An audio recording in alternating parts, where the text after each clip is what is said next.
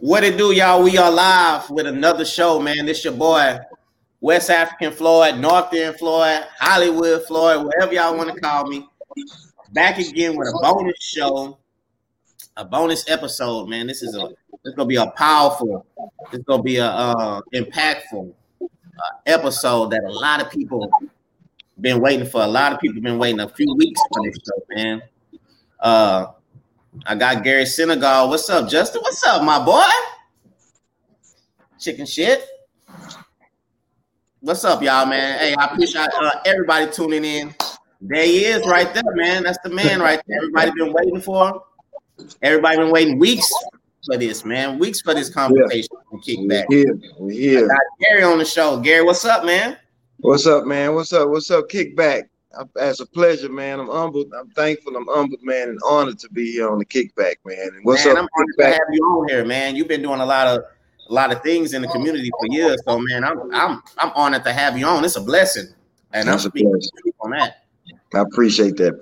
First, I want to give a shout out to honor and praise to God for all my Catholics, for all my Baptists, for all my Jewish, my unorthodox Jewish, my Orthodox Jewish, my Hindus, my Kojic Church of God in Christ, my Sanctified, my Malaysian religion, my Muslim religion. I want to give, because it's all one. My thing is one city, one voice. We all need to unify. So I want to get that out the way first.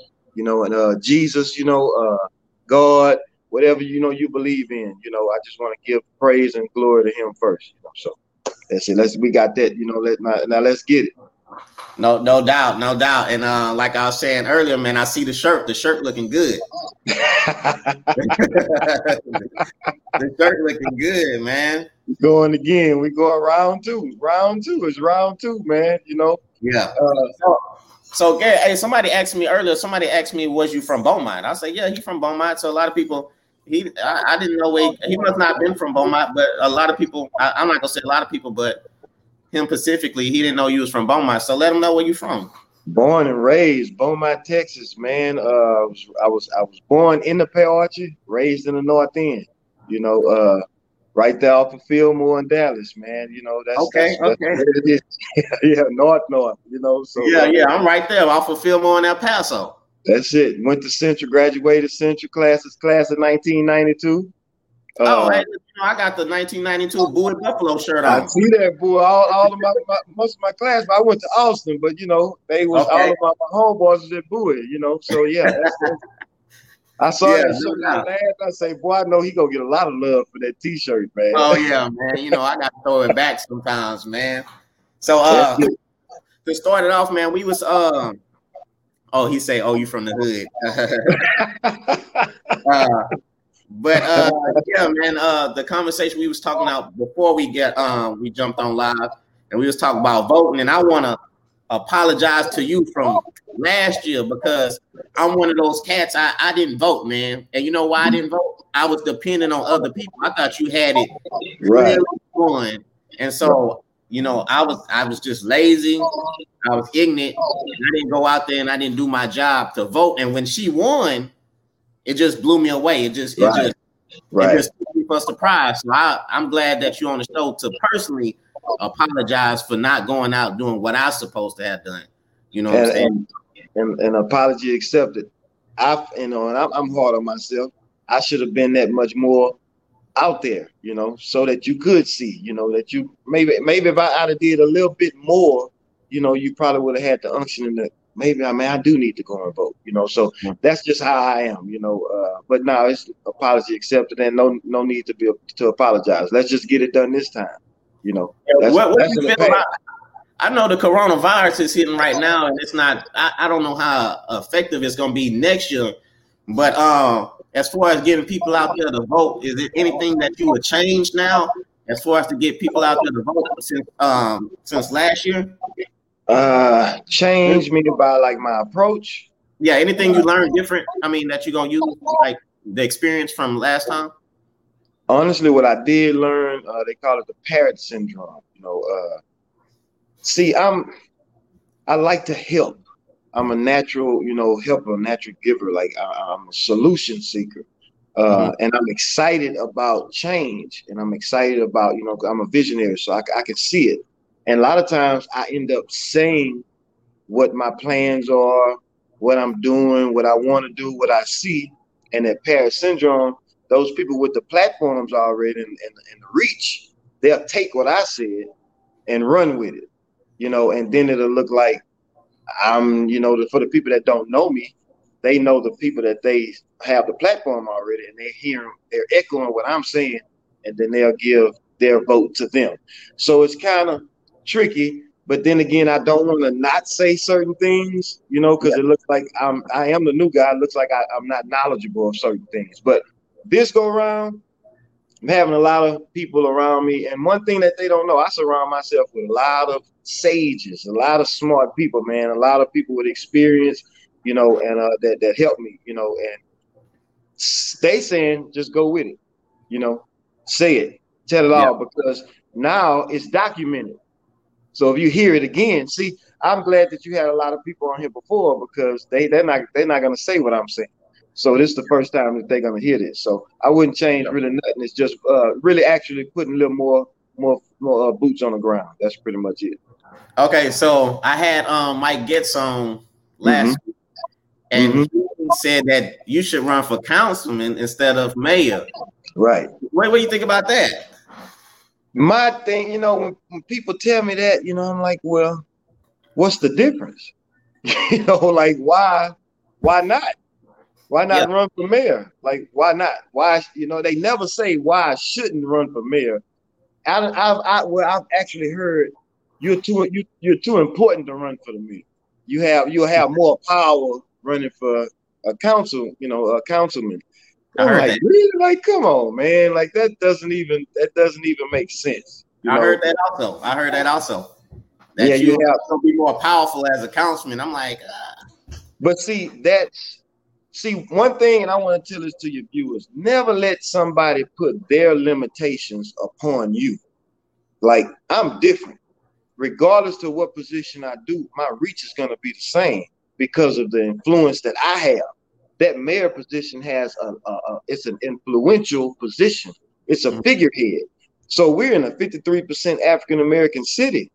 So that figurehead would be me. So that reach that I would have a different reach, a different influence versus somebody else. So versus being a councilman, you know, everybody knows the mayor. Don't really people know the councilman. Everybody knows the mayor. So, and everybody would listen to the mayor. That's the man, the number one man, you know, in charge, you know, so why not, you know, why? So that's what I'm going after. Okay. So he also said, you need to touch base with the West End. You got to do more than just the North and South, man. That's what he said. I was waiting on that question as well. And I want to, you know, challenge the West End. Let's put a meet and greet together. I don't hide from anything. I love people. I like talking to people. And I want to say this, like, I don't do anything for the West End. Like, I'm answering that question. I'm not saying I don't do anything, but I'm saying Stop the Violence was for Beaumont. The West End is in Beaumont, you know, and I want to address that since I didn't do anything for the West End. Last year at one of the forums on Gladys, I forget the name of the church. It was one of the last forums that we had. They asked about it. The question was, is crime a problem in Beaumont? Our current mayor said no. Everybody else said no. And they got to me. And this was in the West End. And I told them, I said, if you guys don't elect the right person for this position, crime is going to reach your neighborhood. It's going to expand. When something expands, it enlarges its territory. I said, if you don't put the right person in charge for this, it's going to affect your guys' community, which is the West End. Yep. 4 hours later, that was at 6 o'clock. 4 hours later, that's when the beloved aunt was murdered in the West End. And that's when aunt was murdered. Okay. And they played that clip of me saying it at the forum. This guy said this 4 hours ago, that we need to do something in this area. And that's when I started pushing Stop the Violence. I had rallies out there. And I want to go to the West End. You know, I know a lot of people in the West End from the Amelia area, from off of 105, behind the mall. And think about it, Dad's on Deck was at the mall in the West End, you know. So that's north. They consider that northwest, but it's still the West End. And it was an issue in the West End who went to take heed to adhere to that the issues. I did in the West End with Dad's on Deck. So you got to be careful when Mike and I, we respect each other, but he's endorsing another candidate. So of course he can't tell the truth really about me. He has to say certain things, you know, and I understand that's the game that we playing. Yeah. But we have to be smart. The citizens have to be smart and say, well, wait a minute. Wasn't Dad's on Deck in the mall in the West End? Isn't Stop the Violence? Wasn't he in the West End? So I don't know about that statement, you know, so that's just, we just have to be smart, man, cognizant of what people say. Are we going to see more Stop the Violence rallies? And see this COVID really, and he addressed it too. COVID really is I want to stay in compliance with the laws, with the rules. I want to respect people because I know people that have died, you know, rest in peace. My coworker, my fellow correction officer just died from COVID, you know, Mr. Champ. Thoughts and prayers and condolences to his family and friends, you know. So it's serious, you know. This is really, really serious. And I'm antsy. My wife is looking at me, you know, because I'm ready to get out there, but I have to respect other people's, you know, boundaries and, you know, the seriousness of this COVID. So I want everybody to don't think that I'm just laying back, you know, but, you know, because if we do get out there, certain people will get offended because it's a large group of people doing something, you know, it's like, well, look what they're doing. So you have to think, you know, be strategic about it and just, you know, go with it. So Dad's on Deck, that was your idea. That's right. So so what all did y'all do? Y'all patrolled the mall area? Because you know some of them kids was going across to the bowling alley and to the fight night. Yep, they was labeling and calling it fight night. You know, what we did, my thing is I'm always I said this at Pastor Felshaw's church. If you want to stop somebody from stealing your fish, teach them how to fish. So my thing was we have to meet the problem. You know, we identify the problem and we have to come up with a solution. And the solution is to be out there. Dads, males, we have a presence. You know, when you see a bunch of males and dads and fathers, that's a presence. That's a strong presence. And it's up to us. We're the dads. We're the protectors. You know, we have to protect the women. We have to protect our children, and we have to lead. So my thing was we galvanized a lot of men together, all nationalities, black, white, brown, pink, polka dot, plaid. And we go out there and we stand in a strong alliance and a strong fort. And we're not out there to beat the kids. We're out there to mentor them and talk to them. You know, that was a conversation piece. We had food out there. We had I got with the general manager, Miss Michelle. I hope she's watching. You know, she was kind of hesitant at first, but then when she starts seeing it, we talk all the time, you know, when are you gonna come back? And she gave us free hospitality room in the mall, you know, to have meetings or whatnot. So what we would do, we would see the kids out there, we'll meet them with a conversation, you know, ask them like, what you doing out here? What you got going on? You know, and that's the thing. Leaders have to go. You can't just sit in the castle and address problems. You have to go to the problems. You have to go to the people and understand and see what's really going on in the psyche and the mind of the people. You can't just analyze it from afar. You have to put boots on the ground, get in the trenches to see what's really going on. A lot of those kids, single parents, mom is at work. They don't have nothing to do. And that's the first thing out of those kids' mouth. Well, Mr. Senigaur, we don't have nothing to do. Now, does that condone bad behavior? No, it doesn't. But if as a leader, I'm thinking root cause analysis, I'm thinking conflict resolution, I'm thinking, okay, well, he said he doesn't have anything to do. So in my mind, psychologically, that says you really want to do the right thing, but the Bible tells you the idle hands is a devil workshop. So then I need to give them something to put in their hands constructively to do, you know, and that's what we would be out there, you know, helping them out, talking to them, you know, maybe you work, you know, what you need, you know, this and that. if you become mayor, are there any programs you're going to implement for the youth? Because I remember when I was in like 14 and 15 years old, we had like summer jobs and programs like we'll just go clean up the school or something like that. But it kept us busy and we got a paycheck. We wasn't out running the streets and all that. Like, I remember that. Yeah. Chicken. It was called, one of them was called Chicken. It was something else. It was a bunch of them, you know, the Salvation Army, the Y. It was all of that. When you elect the right person and that has that authority to implement and to even suggest those things, I come from that. You see what I'm saying? I come from that. So I already know what's needed. So, of course, I would be ready and willing to implement that and to look what programs, to see what councilman is over that area. My thing is I want to get with each council member in their ward, and we implement that in their ward. And that way it's covering the entire Beaumont, not just one big facility. You know, we have to do it in all wards, you know, then we are covered. I'll get to another question. I had a solution that we was trying to implement back then, and you know, I just got manpower, but that's not even a question, man. We'll get that done. Hey, what's one way you think we can stop the violence in Beaumont? What do you think like we need to do? Do we need parents to be more involved, or what's your solution for it? Yeah, it's you can't blame the kids always, and you can't just blame the parents. It's a twofold thing. You know, it's the kids and the parents. It's some parents want to be friends to their kids, and some kids just don't have parents, and some kids just everybody has their own mind. I know parents that are model citizens, and the child just decided to go left. You know, I know some kids that are great kids, and the parents just don't have the time. You know, so my thing is, it's a discussion.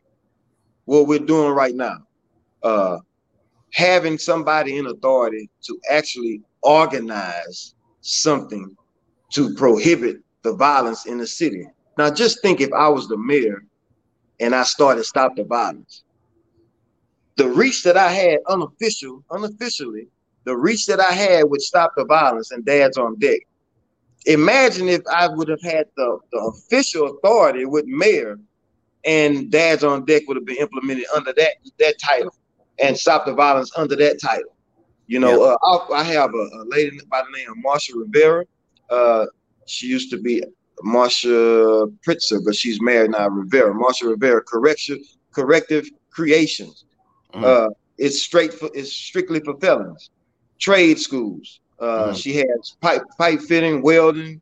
Now she has CDL, truck driving.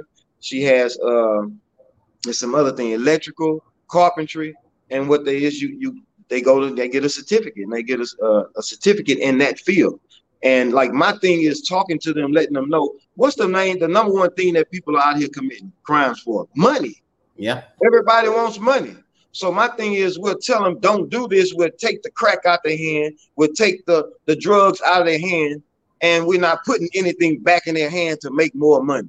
So my thing is if we go take the crack out of their hand, take the gun out of their hand, we got to put something back in their hand to keep them from picking back up that crack, picking back up that gun, picking back up that bad habit. So you can't, you know, it's a twofold thing. You got to do it simultaneously. You know, if you go take something, you got to put something, you got to give too. So, you know, with that reach, I would know what programs, what grants to ask for, what loans to ask for, who to talk to, what commissioners, what boards. You know, I would have that reach and that authority to actually facilitate more of what I'm doing now, unofficially, official. We don't see Becky too much around Beaumont, like you said. Do you think she's too comfortable because she's been the mayor so long, like she don't have to attend none of these meetings and all that? Yeah, you know, and I don't want to speak for her, but it just looks like she's complacent. It looks like she feels like she's untouchable. Like it's been 12 years. So, you know, they just talking. They just, they you know, they on Facebook. They get on Facebook and get mad. I'm going to win again. Yeah. So what? You know, and that's just what it looks like because it's been 12 years. And it's the same thing. Yeah. So it's evident, you know, it's right there. But I can't speak for her, you know, so. Has she ever reached out to you? Because, I mean, like you said, you did the Dads on Deck. You did Stop the Violence, and you know what I'm saying? You've been a voice in a community that's been trying to save the community. I would think she would at least reach out to you and thank you for the things you did doing in the community. Has she ever reached out to you? She reached out to me one time after Dad's on Deck. When it went almost viral, when it went, you know, it was on the website on Facebook. I think it was Channel 12. One of the news store, they picked it up as a story, and it went crazy. And we did our first meet that Saturday. That Tuesday, it was a council meeting. I went to the city council meeting that Tuesday, but it was a long meeting and I had to go. So I left, and she actually commended me at the meeting, and she wanted to tell me something. So I came back the next Tuesday, and she told me, I was going to tell you something, but you left, you know. So she said, if you need anything, just, you know, you can call me, you know. And like I said, I don't really like talking bad about people, you know, but I just think, you know, a tree by the fruit it bears, man. You know, a tree by the fruit that it bears, you know, and if a tree doesn't have any fruit, it's a bad tree. You think she gonna run again? I don't think she gonna run next year. Yeah, I don't know, because it looks like with the other two guys, you know, running, W.L. Pate in there, Roy West in there, and you know, and we got a long ways to go. Somebody might pop up in there now, you know, next 3-4 months, you know. But I don't know. I think she should be tired. I think, especially after that nail salon incident. Yeah, that was hurtful right there. Yeah, that was pretty huge, man. That was huge. But you know, we need leaders that's not emotional. You know, you can't lead with your emotions. Like, she got mad at Corey Crenshaw, you know, and tried to out him. You know, that's emotions.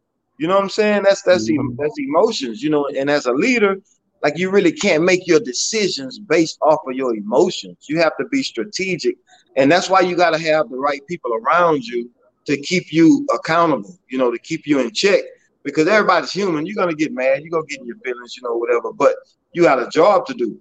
And, you know, I don't know what happened with it, but that was in the middle of the, you know, of the season, and you just out him like that, then put somebody else in there that you should have known in charter, from the charter rules, that you can't put anybody in that's related to somebody that's currently on council. You know, like, whoa, that was just, that showed that you were mad. You know, you just got mad and you said, I'm gonna do something, and you did something out of pocket.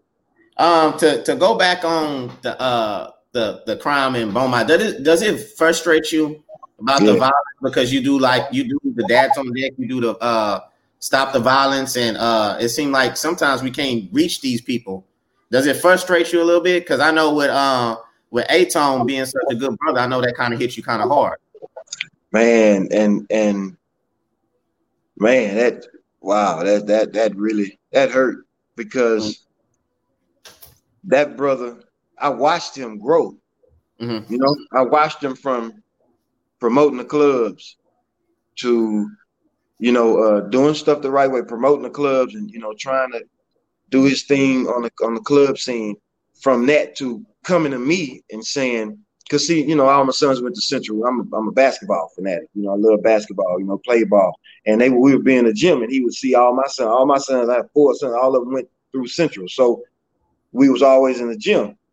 And he saw me like, man, his dad is always there with them kids. Coach AAU, my wife and I was, my wife was the president of the Booster Club at Central. I was the vice president of the Booster Club at Central. So we were always there with the kids. Like, I always stayed in the schools, you know, working. And I saw him one game, and he came up to me, and he was like, oh, gee, man, I like how you move, man. I've been watching you, you know, here go my number. And we talked, and it took off, you know, and he would ask me, you know, what about this? And we would talk about religion. We talk about politics. You know, we talk about, you know, he was picking my brain. You know, he was pulling from me. And when I saw him get it, he said, man, I want to get involved in politics, OG. I was like, well, okay, you know. He said, I think they was doing a name change for the stadium. And he went to his first school board meeting. It was packed. Yeah. And that boy went sat on the front row, man. I remember seeing that, like, look at this dude, man. He went sat on the front row. And it was like he was at a basketball game. And afterwards, he said, that was exciting, Gary. Like, I'm getting involved. And then after that, he came up with SLAM, Supportive Leaders of Administrating Mentorship, when we used to walk the malls before Dad's on Deck. Okay. We used to walk the malls and talk to the kids because they had a program called YIP, Youth Something Program. That's when they changed the time from 9 p.m. to 6 p.m. that the kids under 18 couldn't be in the mall without supervision, without a parent. So he came up with that, and he would go to all of the schools and talk to the kids and mentor the kids. He came up with the hoops for toys, for the kids, hooping and donating toys for the kids that, the less privileged, underprivileged kids. He came up with a hoops for toys, and it was back to school drives. Mm-hmm. And he was on it, man. And even with this mail thing, I posted it. He was like, I got you, OG. I got you. I'm going to make a video for you, And he wanted to do another one, and he never did get a chance to do another one, man. So I watched him grow, into a man, and he started indulging into the politics, which we need to know, Yeah. A lot of us lacking in politics. And to be honest with you, since I started this show, I've been inspired to get more involved into the community and my neighborhood. And I got some things that I'm working on that I can't really say right now, but I've been having a lot of people reach out, and I've been learning and educating myself on some things. And, I've just been inspired to reach out and help back in my community. I think a lot of us need to do that. And I didn't know the brother Apone was involved in all those programs. Like that. All of that. So when a brother like that falls from allegedly somebody that's younger, it hurts, because that's what we're trying to, reach. We're trying to stop that. And when a brother like that gets taken out, it takes a lot of air out of me, because it's like, I don't worry about me, whatever. My wife hates when I say that, but I'm protected, but it hurts because that's what I'm fighting against. And it's like I tell the youngsters, they don't understand, you're killing two birds with one stone. You killing somebody. When you get caught, your life is gone too, because now you have to go and do time behind that. So it's two lives that's gone. Then you're going to become a felon. Your rights, are stripped from you. So you're killing two birds with one stone. So yeah, I despise the violence, man. I hate it. That's why I came up, with the Stop the Violence, and all of that, So, yeah, I hate it. It's frustrating as well. Another thing that I've been seeing you've been doing, you've been helping people get their gun license. Right. So how that's been going? Man, we actually, September the 5th will be the fourth class. And it's 50 students per class. So we'll be with 200 people. And that's going good, man. Well, y'all doing y'all class once a month or every week or two? It's the last two has been once a month. We might go to once a month, because it's slowed down because of the COVID, as well. So, but we were doing, I think the first one we did twice a month, and then we went once a month, and another one that'll be the next month. And so after, we hadn't come up with the date after September the 5th yet as well. But it's doing good, man, because my thing is, like, some people are like, well, you're trying to stop the violence and you're getting people their license. I'm like, guns are for defensive it's a defensive mechanism. It's not an extension of your attitude. It's not an extension. We're not getting that so you can go and kill anybody. And then for the record, we're not doing that to battle anybody, any organizations. We're not doing that. We're not a militia. This is your rights, your God-given rights, and your rights as your constitutional rights to be able to bear your arms. That's to protect yourself. That's to protect your home, protect your temple. You have that right.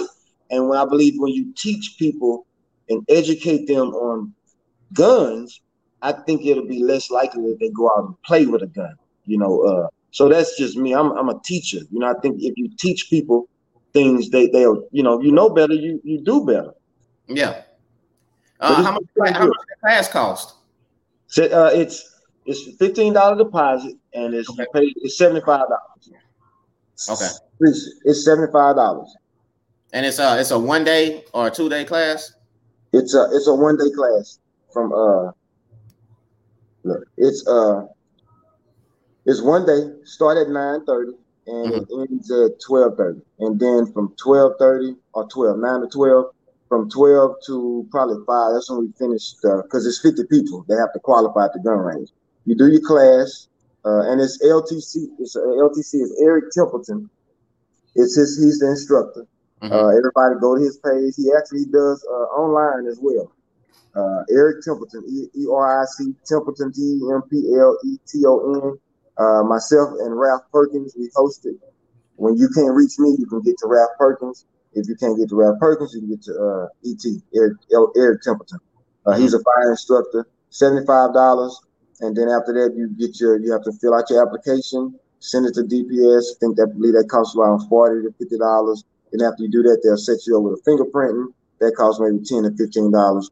Get your fingerprinting, you send it off, and you wait 6 weeks. And that's that. Yeah, because I've been I've been seeing a lot of people saying they have to go get their license. So I know y'all been kind of jammed up. I've been seeing all kinds of people at y'all class. Yeah. Older ladies, younger ladies, older men. Yeah. Because I just saw something on my page. Somebody posted it on my Stop the Violence page. A young lady was at the gas station pumping gas with looked like a 4 to 5 year old little girl in front of her, pumping gas, and a guy rode up on a motorcycle, got on the next pump on the side of her and pushed her in the head, man, and took her wallet, and just drove off, and it's just sickening, man. I really hate that, I really, really do. I really hate that, but we're in some crazy times right now, man. People are hungry. People are starving, and when you have that, people go do what they got to do to eat, So we have to do what we have to do to defend ourselves. And that's it. Terry Roy, he said, in one of the comments he was saying about bringing trade school and mentorship programs started. Yeah, I've been preaching that for years, man. That's probably one of the main things that I probably would when I win mayor, start pushing that. We need trade school. Everybody, and I'm gonna say this for you. Just because everybody's not college material, but that doesn't mean you're ignorant. That doesn't mean you're not intelligent. Everybody's just not meant to go to college. But your college is this. Your degrees is your hands. You can weld. You can pipe fit. You can go to an electrical trade. You can do a CDL. It's so many other ways that you can make money versus going to college. And I'm not talking bad about college. I endorse college, but if college isn't for you, then you need to pick up a trade, ITT. I got a friend of mine that's been an architect engineer. He's doing very, very well, right now. CAD, computer aid drafting, process technology. We have to start promoting what we have in our area. You understand what I'm saying? So why not promote that? Instrumentation, process technology, computer classes, just different trades that we can actually build up in our community. And just think if we have a large trade school downtown in Beaumont, you know what that's doing? That's making a powerhouse, because now those same kids that are getting the certificates, they're going to work for Beaumont, companies in Beaumont.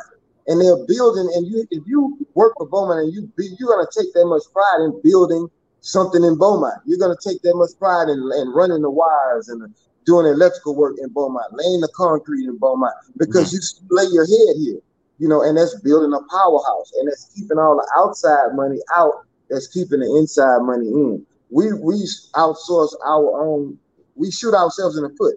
We're going to hire somebody out in Houston or outside of Beaumont and let them make that money, and we have people here that can do the same job. Exactly. We have unions out here that they don't even work with. Shout out to the unions out there, the plumbers, electricians, German Pavlovich. I work with him. So the IBEW or whatnot, even the small private, vendors. But we have to work within Beaumont, and build Beaumont up first.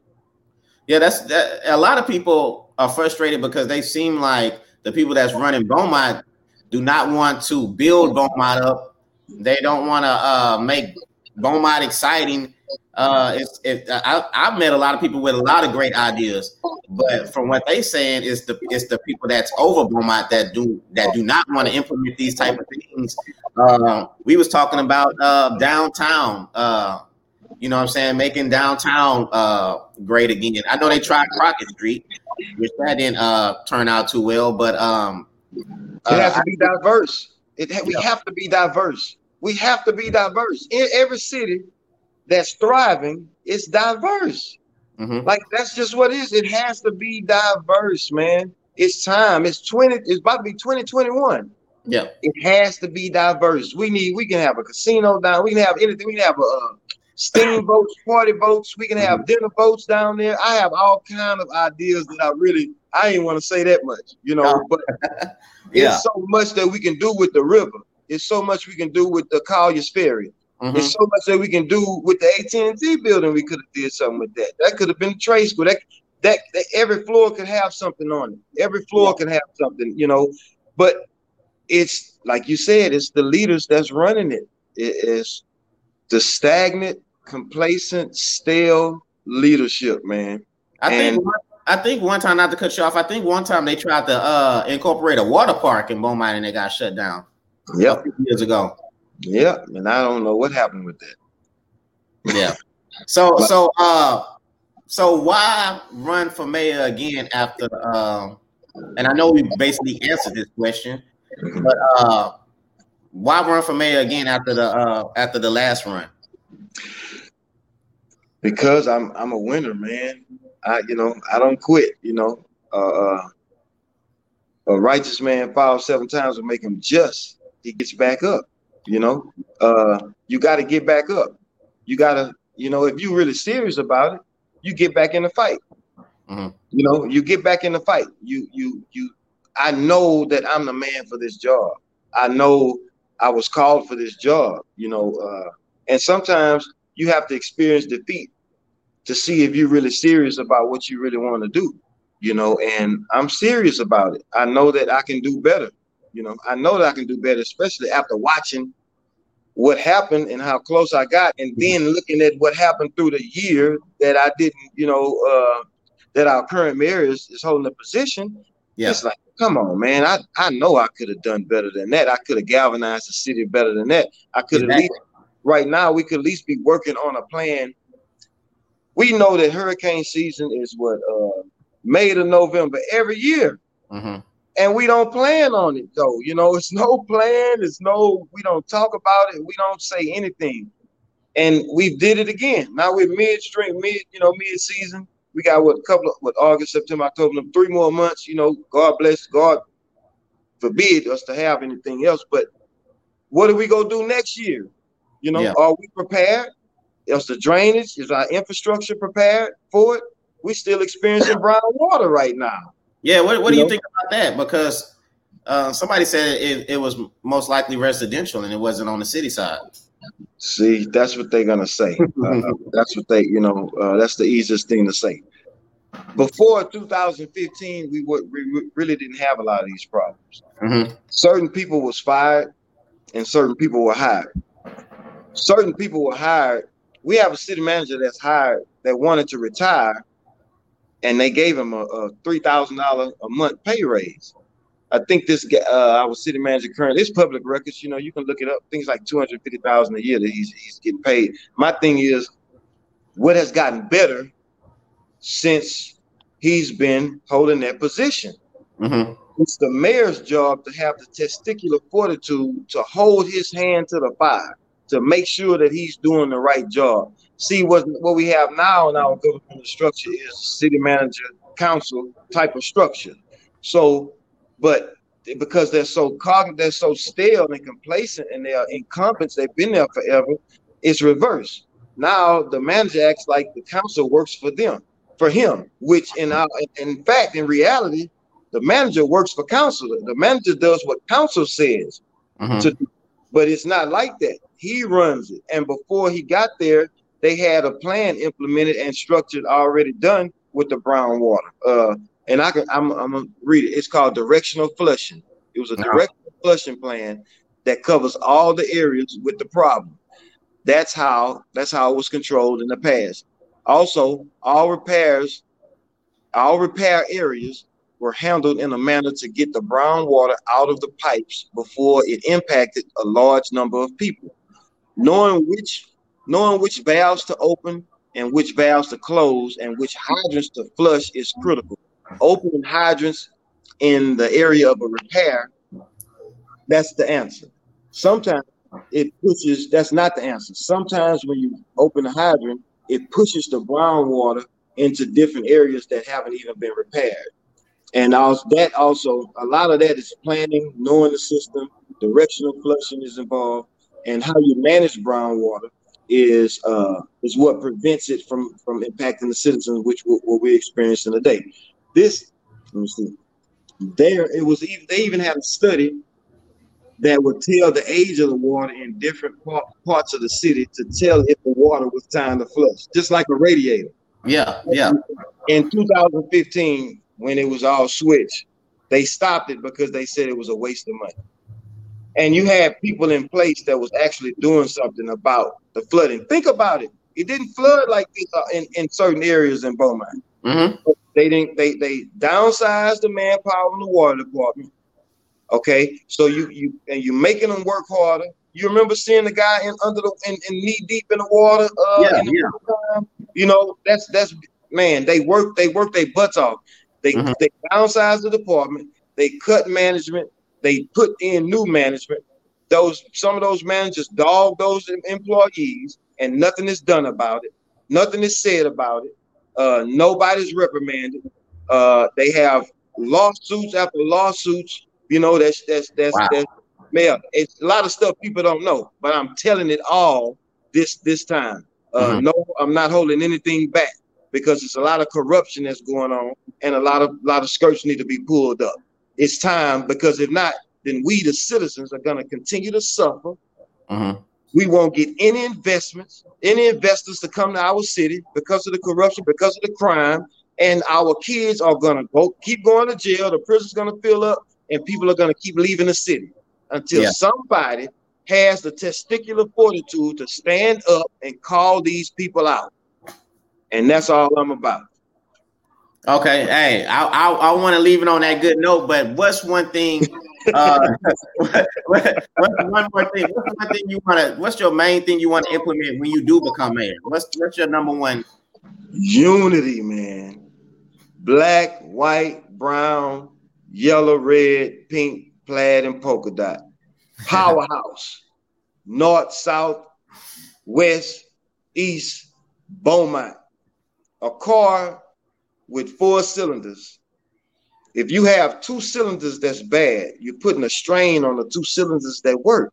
You will never get the maximum potential from that car until you get all 4 cylinders clicking on like that saying say, clicking on all 4 cylinders. Yeah. You have to get them all up to par. If not, you're going to strain the 2 cylinders that are up to par.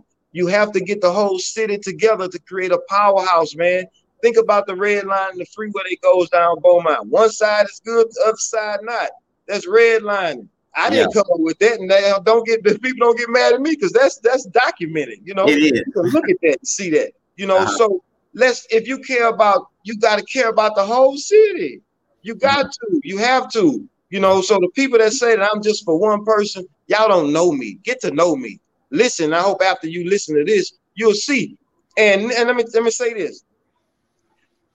For people that's going into the projects with popsicles and ice cream, let me say, so should I go to the West End with Chick-fil-A sandwiches? Will that secure my vote? Yeah, you know. Will that secure my vote? If I go to the West End with Chick-fil-A sandwiches, I pass out Chick-fil-A sandwiches in the West End. So will that make it good with the West End? Okay, it won't. That's disrespectful. And that wasn't malicious. That's the truth. Mm-hmm. You'll say, oh, well, this guy means well because he went to the projects and passed out popsicles. Okay, well, then that means that all I have to do is go to the West End and pass out Chick-fil-A sandwiches. No. Plus, I've been at the schools. I've been before 2015. I've been at the schools mentoring. I've been talking to the kids at Homer. I've been there. I have kids that when Miss Baptiste would tell you, I had a class that the kids broke me down in tears, Mr. Floyd. They came up to me after I spoke to them and they was crying, say, please come back, Mr. Geary. Please come back. My dad is locked up. I don't have a daddy. You touched my heart, Mr. Geary. Can I have your number? Mm-hmm. It killed me that I couldn't go back and touch and reach all those children.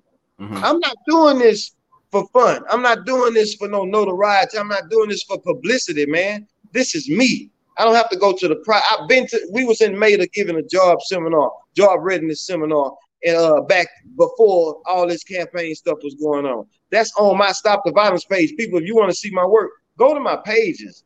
And people see, they say, he's, look at him, how he's talking. Because I'm serious, because I'm passionate. You know, I'm serious about this. I mean this. If not, we're dying. And if we don't fix this, we're going to keep warring with one another, white folks and black folks. You got to understand that. Why not me? You crying about the safety of your city. I'm the one trying to keep you safe. Yeah. Who else? Who else is out there is willing to have the balls to go out there and stand on the corner with a casket in the North End? Who's willing to, who has the reach to talk to those kids? Who has that? But yeah. and if for the leaders that are here from 12, 13 years, why haven't you done that? How come it took a regular North End black guy to go and do some things in this city? Yeah. Not My City spawned from Stop the Violence. Stop the Violence was first. Then the Gun Back program. Then Not My City. And I'm not knocking nobody, and I'm not talking about anybody. I'm just keeping it 100. Like they say, I'm keeping it real. You know, yeah. So if you serious about change, watch this video. Go look me up. My page is public. My Stop the Violence page is public. Dad's on Deck is public. Go all the way back 5 years, man. I've been working, you know, and I just told you partial plan about the infrastructure, and I got plenty more. I just don't want to say all of that because I know it's gonna be echoed. You know, I'm not giving all of that information, but I'm very astute.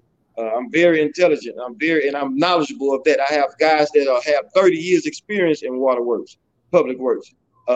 Budgeting plan. I have, just because they said somebody else was a realtor, I have, my sister was a realtor. My sister still is a realtor. I know, and several people that I don't want to say their names because they get backlash for saying that they go help me, you know, but have big real estate, you know. So I'm ready, man. I'm ready. I'm ready to run this city. I'm ready to turn this city around. I'm ready for to make this city a powerhouse the way it should be, and let's get it. Hey, man, I appreciate you coming on, man. A lot of people was waiting for you to come on. And what you said, I mean, was powerful from the beginning to right now. So I hope a lot of people who don't know about you watch this and pay attention to what you said, because, you know what I'm saying, your background is there, you know. The resume is proven. So, you know, it's no need in that. That's it, proves in the pudding. I'm not tooting my own horn. I'm just telling you what I've done. That's it. Yeah. That's it. Well, hey, man, I appreciate you coming on, big dog. And I'm proud of you. Keep doing what you're doing, Floyd. Hey, I thank you, man. Blessings, man. Blessings you too, man. Peace. Peace. All right, big bro. Peace to Beaumont. 100.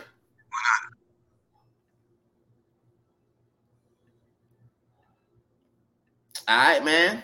That was, I hope y'all, if y'all caught the end of that conversation, and I hope y'all go back, man, and watch the beginning of it, man. That was spicy right there, man. That was a spicy conversation.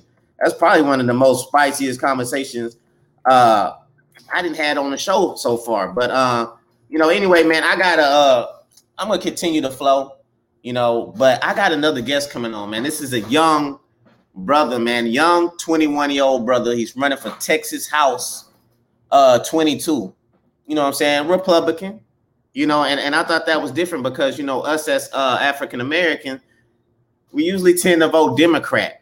You know, we usually, you know, follow the Democratic side and things or whatever. Or we go to the booth and we just vote Democrat. And what I've seen with this young brother doing, and a Republican at 21, I thought this guy, I think this guy is special, you know, and I'm the type of person, I vote on the person. I don't vote on the party. So let me bring him on, man. Let me stop talking, man. Let me stop capping. Let me bring on the young brother, Jacorian. What's up, man? Well, how you doing, Floyd? It's been a long day. Hey, man, I'm glad you're on, man. Like I said, what I was telling the people, you're 21 years old, right? Correct. Man, let the people know who you are, man, for a lot of people that don't know. All right. Well, so I'm born and raised in Beaumont, Texas. I believe I was born at Baptist Hospital here in Beaumont, and I grew up in the North End at Pond Club, right across the sidewalk from the Cool Cup Lady. You have to have a Cool Cup Lady in every apartment. But then after third grade, my family moved out of Pond Club, and we're straight to the West End where I reside and where we all reside actually, and then in different houses now since we're all grown. So you graduated from Ozan? Correct. I graduated out of Ozan High School in the year of 2017. Dr. Allen was my principal for like a semester, and then I had Dr. Pruden for the rest of my years at Ozan. But before them two was Mr. Norris, which he was a great principal himself. Loved Mr. Norris. And so I went to Martin, I went to Caldwood, I went to Earhart, I went to Odom Academy. I was in high school and I studied economics and finance at Lamar University. So I'm great. And you're also very strong, very involved in church also. I noticed that too. Correct. I just started going to Praise Church last year actually. In August. So I made my 1 year a couple of weeks ago at PYA, which is a big, big deal for us young adults here in Southeast Texas. We have people, it's a very diverse church. Love the church. I actually grown spiritually over the course of a year. Mm-hmm. I'm a part of three small groups now. Since it's a big church, we have small groups, and the small groups we call it, like mini churches that we have, and I'm a part of three, and they're all like my accountability groups when it comes to spiritual aspects. So I have four of those actually that I'm a part of. Well, one of them is former. And I noticed you said I seen you. You said that changed your life. Those groups kind of changed who you are as a person. Correct. It changed. You know, when you go through. I listen to a story, and I tell the story all the time. There was a guy, you know, who was driving to a conference, and his tire blew out. So he's changing his tire, and the bolt rolled to the middle of the highway, and he went to go pick it up. And a log truck, an 18-wheeler log truck, came at 75 miles per hour, ran him over. He changed his so he got up, changed his tire, and went to church to a conference. Like, why you're late? And he told him that story. And the people were like, how can you go through an experience like that without being changed some sort of way? So I tell people the same thing. How can you experience God? How can you experience God and not be changed some way, physically and spiritually, mentally and emotionally? So yeah, it changed me exponentially. It was great. Okay, so you was the former chairman for the Golden Triangle? Former like Republican Golden Triangle chairman. Correct. So I was a founder and chairman of the Golden Triangle of Republicans. I stepped down at the end of the last year. It was a great, great organization. I actually, as chairman, I sat on the board of directors for the state chapter, which is the Texas Young Republican Federation. I was a part of their policy committee. So I did a lot of policy work with them. One of the things that we focused on a lot in my tenure was abortion and prenatal care. So I focused on the policy side of the Young Republicans and so on and so to speak. So yeah, I was the former chairman of the Golden Triangle Young Republicans. I've actually done a lot in politics since 2018. So it's been live and well. So let me get to the meat and potatoes. Why? The Republican Party. What chose you to go for the Republican Party? I mean, being a part of that. I answered this question many times, actually, which is great. So why I chose the Republican Party? I mean, if you look at the history of the Republican Party and why it was founded in 1854, it was to end slavery, for black equality and black civil rights. And, you know, people say yeah, the party switched in around the 1960s, which is not true, actually. And that claim has been debunked so many times. I mean, the Republican Party, 100% of them voted for 13th, 14th, and 15th Amendment, while 0% Democrat voted for it. And Republican Party, 100% voted for the Civil Rights Act of 1964 and the Voting Rights Act of 1965 as well, with 0% Democrat support. And, you know, I look at that, but I also look at what I stand for and the values that I have and the principles I care about. And one of those is religious freedom. Which party supports that? So when I went back before I joined politics, I'm like, okay, what party do I need to join? Like, so I sat down with myself and I researched both parties, and it came to me. You know, I saw the research. Religious freedom was all on the Republican side. Democrats, they don't support religious freedom. Just look at the policies that they have supported not too long ago, actually.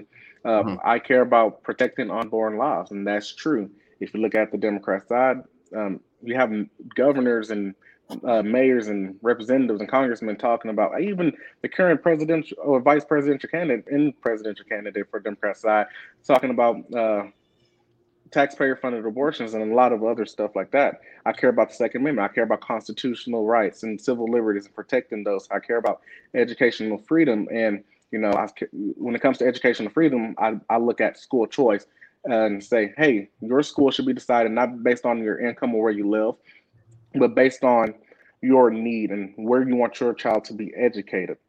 And, you know, you look at the Democrat side, they want to keep you in these public schools that are continuing to fail. I mean, I graduated out of BISD, and when I went to college, I mean, I feel I was smart. I graduated out of BISD in honors. Got to college, and I feel like I was the dumbest kid in class. And there's nothing on BISD. It's just the education system itself. And so I looked at a lot of other stuff, and what got me into politics was, I care about reducing the tax burden on citizens. I also care about economic opportunity. So I was like, who supports those values the most? And it came to it, the Republican Party did, and Democrats didn't. So here I am as a Republican. And you know what? You recently spoke, it was a Republican, I guess it was like a banquet, and you spoke about Black Lives. How was you received on that? How did that turn about? Yeah, so our theme this year for our county convention, and recently yesterday actually, our theme was Black Lives Have Always Mattered to Republicans. And I gave three speeches on that, and I broke it up into three parts. The first part was the history of the Republican Party. Then the second part was what the Republican Party stands for. And the third part is what the Republican Party stands for today and what values that we hold that'll help the Black lives itself. So when I spoke at these events, the reception, the remarks, and the response to my speech and to many other Republican speeches was actually great and was genuine. And, you know, you had action with the audience. You know, they asked questions. How can we help? They asked questions. What can we do as a party, as Republicans, or just as human beings to show the Black community that we actually care? So when it came to the Black Lives Matter, Have Always Mattered to Republicans, I mean, the event was great remarks, great responses, and now they wanted to actually take action to help the Black community here in Southeast Texas.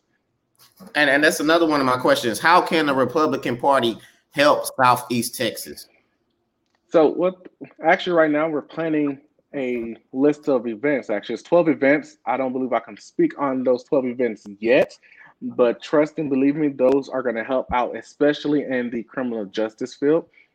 Because, you know, people, and you look at these laws, and I'll talk about this later on, is the overcriminalization of people in general. I mean, look at the incarceration rate in the state of Texas. The state of Texas, I mean, it's 891 per 100,000 people population, and that's higher than the United States average. And so that's higher, and the United States average is like the highest in the world. So if you look at Texas, I mean, that's pretty high.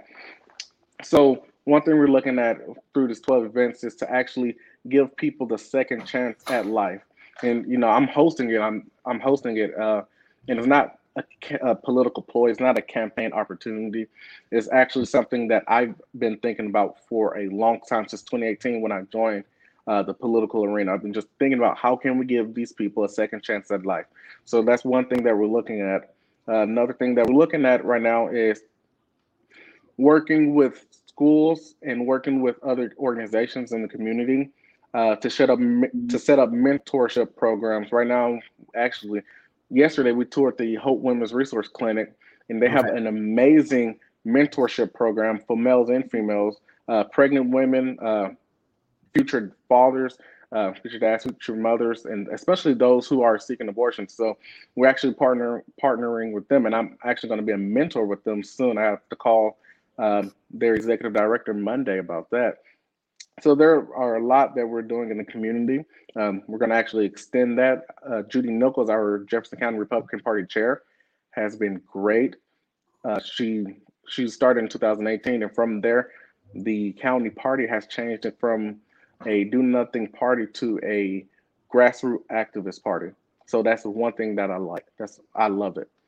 I noticed that your family is very supportive of you. Now, you becoming a Republican, have you had any friends kind of say, I don't like his views now because he's a Republican? Have you faced any of those type of challenges from people? Well, no, not for my friends, actually, or family. They actually love it. Actually, my friendships and the family conversation has gotten so much more hilarious. Every time I walk in the room, it's like, oh, there goes my African-American Republican over there. It's hilarious. And I love it.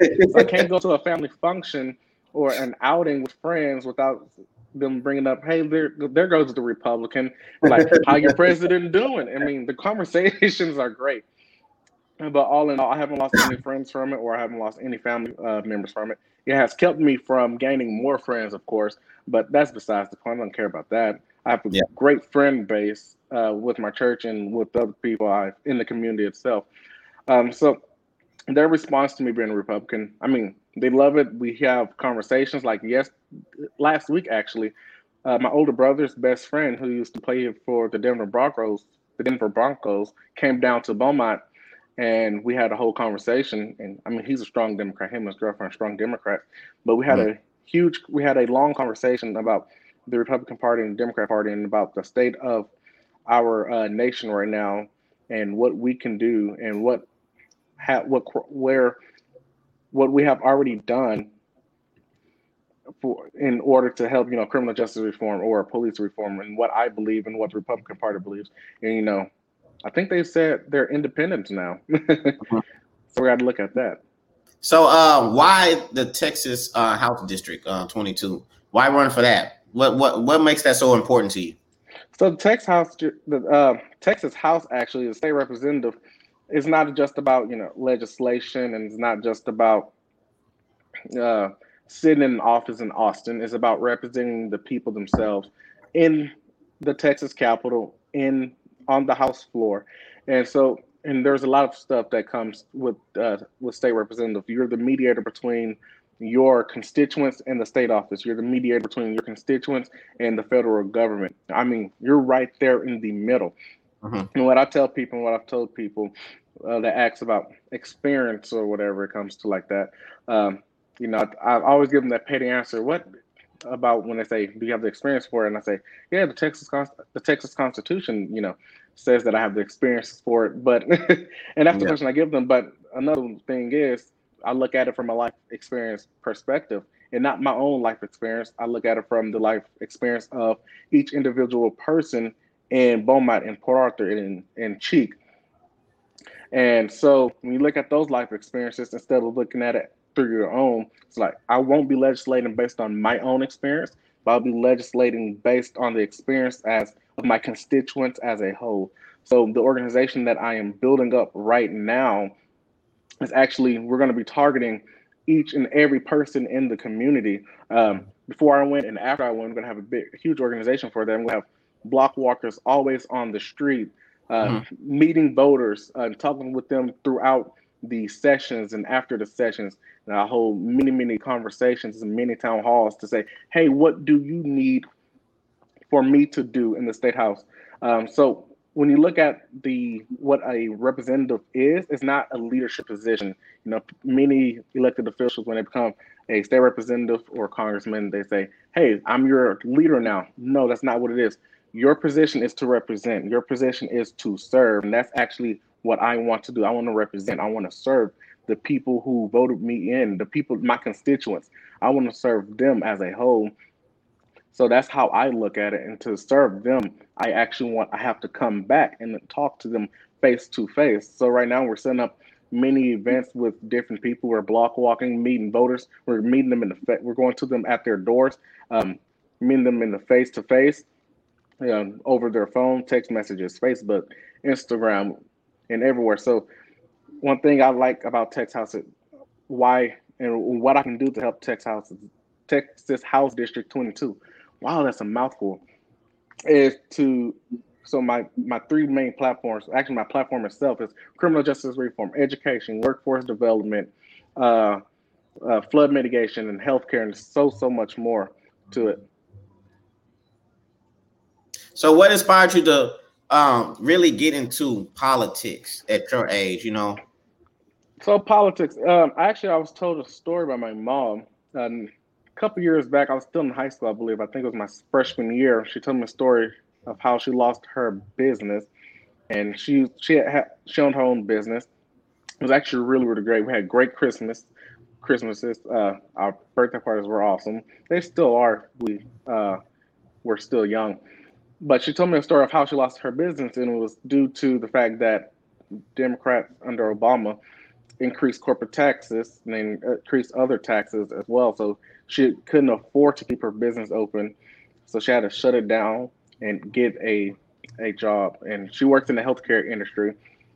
So that's another thing that pushed me to be a Republican, because Republicans believe in reducing the tax burden. Also, another thing that got me into politics is the state of the community itself. If you look at the education system that we have, look at our criminal justice system that we have, it's not serving the people, right kinds of people. Like, for example, our education system, it went from a bottom up and it flipped to a top down approach. So teachers don't have autonomy over their classroom.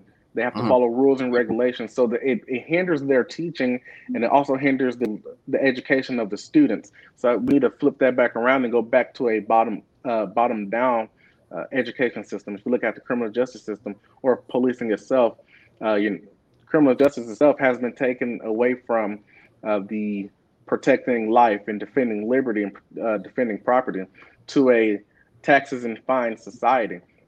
So now you have police officers just pulling over people because they have to meet a quota, or they have to write tickets so that the city can so the city can pay for stuff. Like, if you look at if you look at the city budget or even the state budget, taxes and fines from law enforcement have become a line item budget. There is an income. So we have to actually look at that and fix that, and bring our police force and bring our criminal justice system back to a protect life, defend liberty, and defend property. Okay. Hey, and that's a great answer. Amy, how important has Amy, I might be saying her last name wrong, Amy Pint. Yeah. How important has Amy been to you? Well, so I actually met Amy in 2018. Actually, at the end of 2017, when I became her intern on Greg Abbott's re-election campaign, and I block walked with her for like 6 months, and we just kept in touch since then.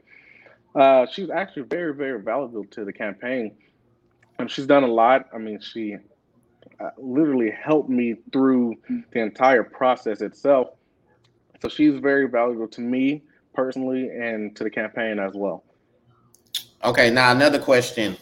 Joe Biden said you're not black if you don't vote for him. Well, you're a Republican, so I don't think you're voting for Joe Biden. And me looking at you, you look black. So how you feel about him saying that? Oh, I'm the darkest black person you'll probably ever meet, which is awesome. Every school I've been to, I was like number one or number two in the most amount of melanin in my skin. So when Joe Biden said that, it's like, I mean, I'm not surprised he said it, actually. I mean, just look at his record. He has locked up more black people than any Republican in modern day history that I know of so far. So when he said that, it's like he owns, technically, it seems like he owns the black vote, or that his party owns the black vote. And that's how it's been for decades, actually. Democrats believe that they own the black vote. And I don't believe any single party should own the black vote. Or True. Any votes, period. They should actually work for it. So you have Democrats every election year come down and say, hey, I promise you this and this and that. And then they get elected into office and nothing changes, nothing happens. So I believe that black people themselves should just, or people in general should just write down a list. And I think Killer Mike said this great when he was on that panel with Candace Owens and T.I. He said, write down a list of demands, your 10 items, and present it to each of the candidates, and see which one of them represents your list of demands more. And that's how politics should be ran.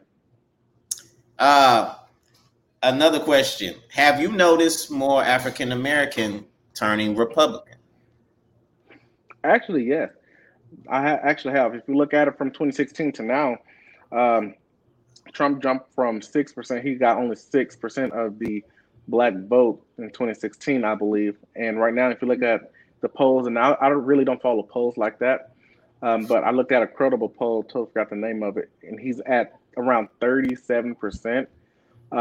And yesterday at that event I was at, it was very diverse itself. It was great, and I loved it. But I do see more black people joining the Republican Party, or just even thinking about it. You see it on social media all the time. You see the hashtag walk away or Blexit, or you see Blacks for Trump, or you see Black Republicans, or the Black Conservative Coalition, which we have a Texas chapter ran by actually one of my very good friends, Marcus Johnson. So I do see a huge jump from the black community, from Democrat to Republican. And also, do you think the Democratic Party let down? I mean, you kind of answered that, but do you think that they're constantly letting down African Americans year after year? You know, and it can't totally bash a political party, but just to give you a simple answer, yes. I mean, black people have been voting for Democrats for years. Crime rate has been increasing. If you look at our neighborhoods, they have been deteriorating.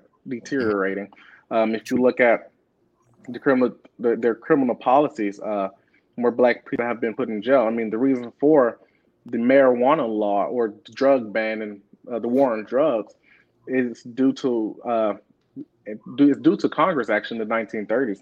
It's all racial based, so we need to fix that as well. Yeah.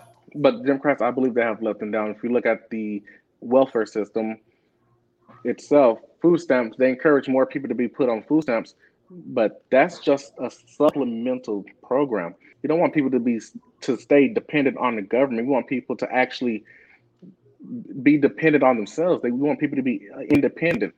So you have them actually advocating for everybody to be put on welfare systems or welfare programs. And that's one thing I just can't support. Yeah, I understand food stamps. And I want to keep food stamps. I understand Social Security and all those other programs, but you also need to help people become financially independent and financially stable, and actually wean them off of welfare supplements. Before you go, what are some things that you're proud about that Trump has done in office? Actually, you know, there's a lot to it. Mm-hmm.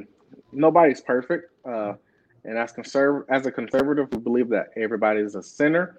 But mm-hmm. as a conservative, we believe that we want to be controlled by as least sinners as possible, which is the truth. But Trump has done a lot. I mean, if you look at it from an economic standpoint, and compared to Obama's economy, I mean, yeah, Obama's economy was going up, but if you look at the trends and if you look at the charts and the trends, and I actually studied the charts and the trends because I'm an economics major, you see that it was becoming stagnant. As soon as 2016 happened, there was a huge increase in employment, in jobs. I mean, we are at full employment. We have so many jobs that not enough people can fill them. Or actually, we were until COVID-19 hit. So you saw under Trump, which he did, he has a record number of regulation elimination. And so what that has done was free up our economy and free up jobs, and brought like 400,000 manufacturing jobs back to the United States and 4 million jobs since the 2016 election. So you see, we had a record low unemployment. Not just that, we had a record low unemployment for the minority community, for Hispanics and African-American community. He signed the biggest tax reform in history, and which doubled the standard deduction, increased it from $3,500, $6,500 to $12,000 and $24,000. And that's huge. I actually was a tax professional during that year. So I got the chance to sit down with my individual tax clients and show them, here's your year and here's what happens. And as you see, their refund actually increased significantly. Or if they didn't have a refund, if they had a liability, they had an old government, it went from a liability to a refund.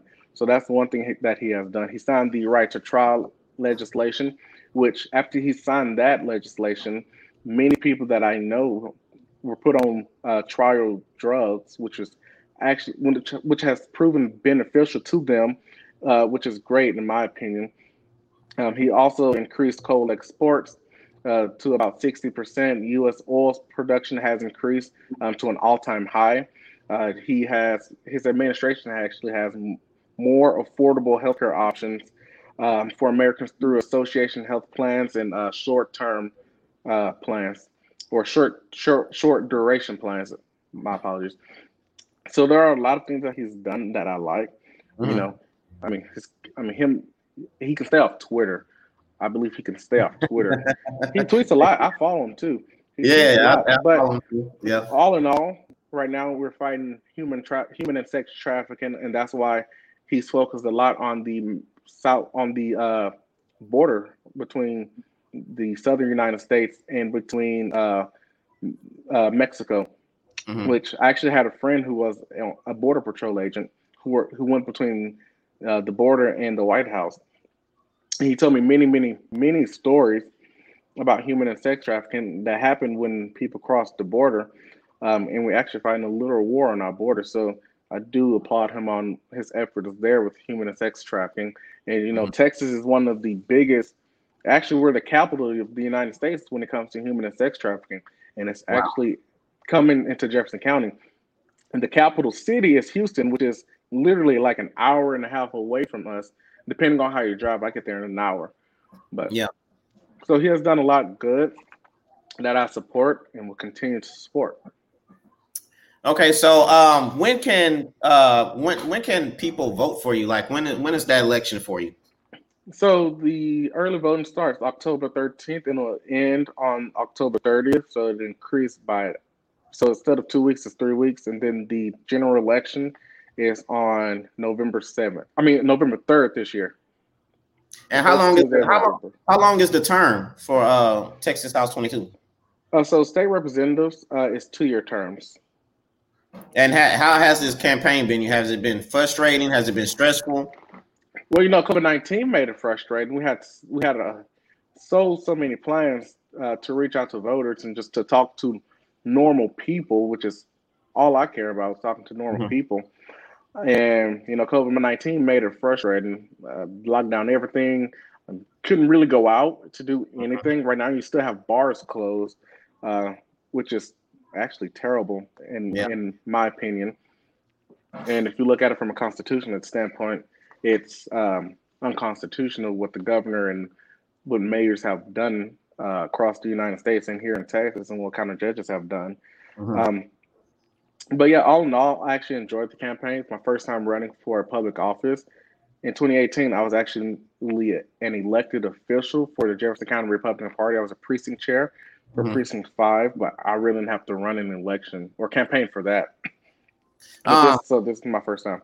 Not to cut you off, what's your ultimate goal? Become president of the United States? No, I actually just care about serving people.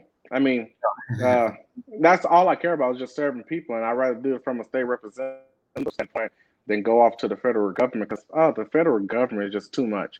And they really don't impact us as much as the state or as much as the county or city or school boards.